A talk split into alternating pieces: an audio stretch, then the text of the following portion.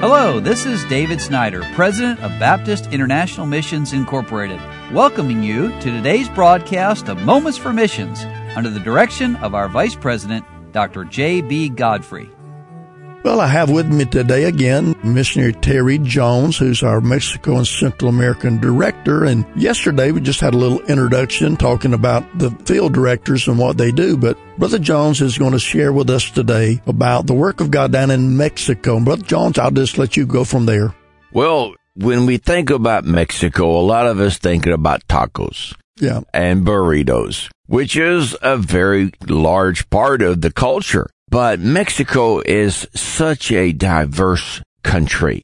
It's divided up into states. The actual name is the United States of Mexico.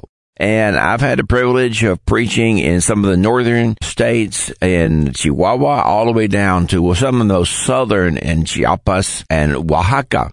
Well, let me concentrate this today on Mexico City.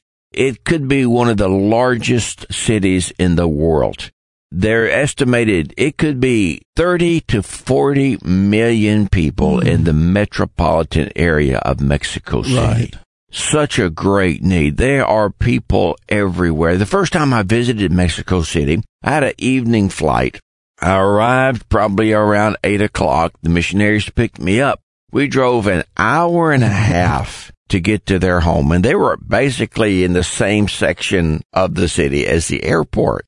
And we drove and it was constant city and constant people. We got to his house around 11 o'clock at night, but there were always people on the streets and in the shops and just such a vast group of people there.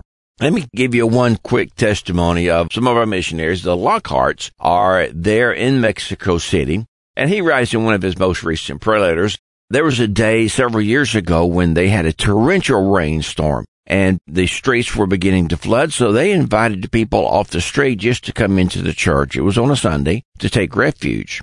Well, one man named Alfonso was there and he came in and was there and he was excited about the kindness, but they lost touch with Alfonso. Several years later, on door to door visitation, they met him again uh-huh. and invited him back. He was excited about coming back, but by this time, because of his diabetes, he was legally blind. Mm. But he did start coming to church. He was 61 years old, and one of the senior breakfast people started giving testimonies. Well, he wanted to stand up and he wanted to say, you know, I have accepted Christ as my savior. Amen. I'm just a baby Christian, but I'm on my way to heaven.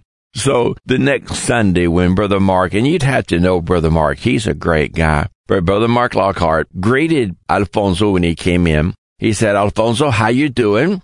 He said, Pastor, I'm fine. How you doing? He said, I'm good and just as handsome as ever. then he said, joking around, well, how do I look to you?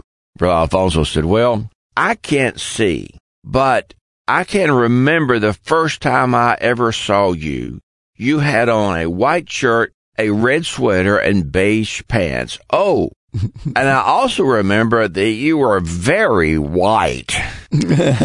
but this is just one example of how our missionaries are touching the lives of those whom they serve.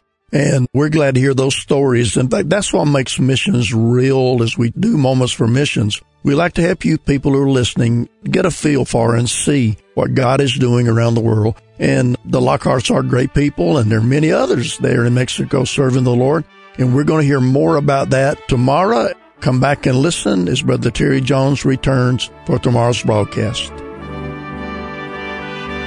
You've been listening to Moments for Missions. For further information, please write to BIMI, P.O. Box 9, Harrison, Tennessee 37341, or call us at 423 344 5050. Or you can visit us online at www.bimi.org. Until next time, may the Lord richly bless you.